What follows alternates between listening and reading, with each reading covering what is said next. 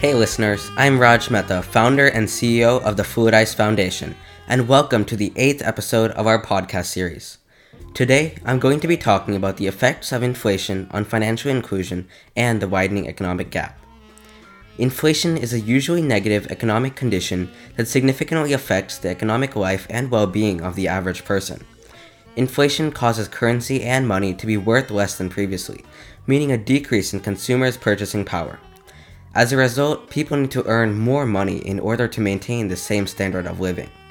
For example, a person who earned $2,500 per month in July 2012 would have to make more than $3,200 per month in 2022 to maintain their standard of living due to inflation, a total increase of about 30%. Therefore, employers have to pay higher wages to employees as inflation increases.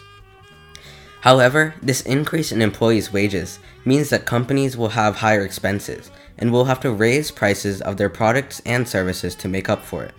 This then contributes further to higher inflation rates in a continuing cycle.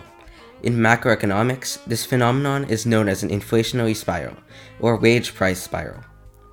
Inflation also leads to a rise in interest rates, which increases the cost of borrowing money making it difficult for small businesses to expand and grow and hire new workers. As a result, inflation typically results in businesses finding ways to cut costs, whether by cutting wages or laying off employees, the opposite of the consumer and workers' need. This can lead to an increase in unemployment rates and stagnation of wages, resulting in decreased consumer spending, leading to a recession.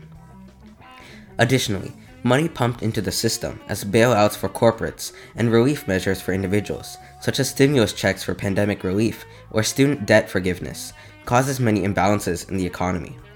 Consumers have more expendable money, which increases demand for key goods and services, thereby increasing inflation. Increased fears and consumer sentiment about inflation is another factor contributing to the rise in inflation.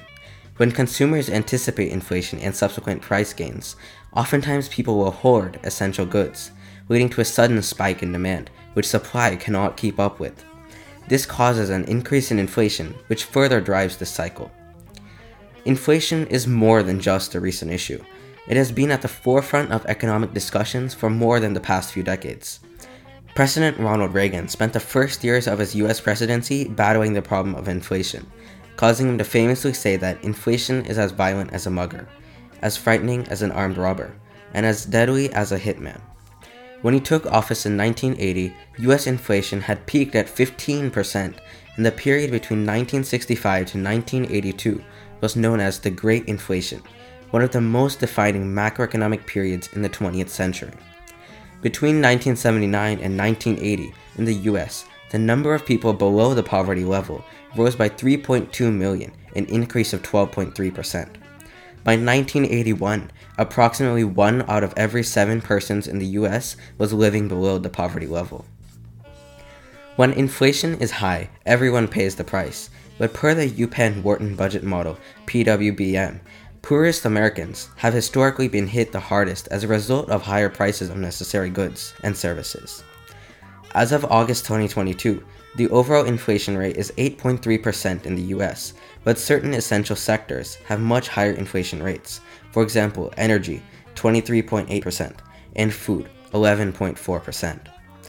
Households that have recently escaped poverty could be pushed back into it due to rising inflation. A family in the lowest 20% of the income distribution typically spends around 15% of their budget on groceries, nearly 60% more than households in the top 20% of income. Wealthier households are able to afford to pay higher prices for goods and services, since they already have enough of a financial buffer and shield. This widening rich poor inflation gap is known as inflation inequality. Soaring prices are deepening the divide between the rich and the poor, and hence the government and policymakers are taking measures towards mitigating the impacts of unequal inflation the government is exploring other methods of measuring inflation by taking into account each demographic's spending allocation to help understand the magnitude of the disparities. For example, the inflation rate tends to disproportionately affect African American and Hispanic demographics more than white and Asian demographics. When the impact of inflation on each of the demographics is measured and recalculated into an inflation rate, African American and Hispanic demographics were faced with a 0.2 to 0.6% higher inflation rate than the US national average, versus the Asian demographic, which had a 0.5% lower inflation rate than the US national average.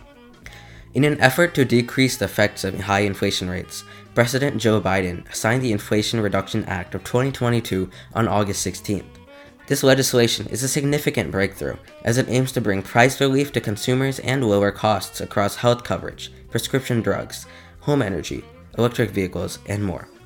It is important that as a consumer, we understand the numerous factors that play a part in the rise of inflation rates and its negative effects on millions of people globally to make more informed and better decisions and help support public policies and initiatives that aim to help all people aspire for better economic well being. Hope you liked this episode and be sure to catch our next one soon. To stay informed whenever we release a new podcast, please subscribe to our newsletter at the bottom of this page.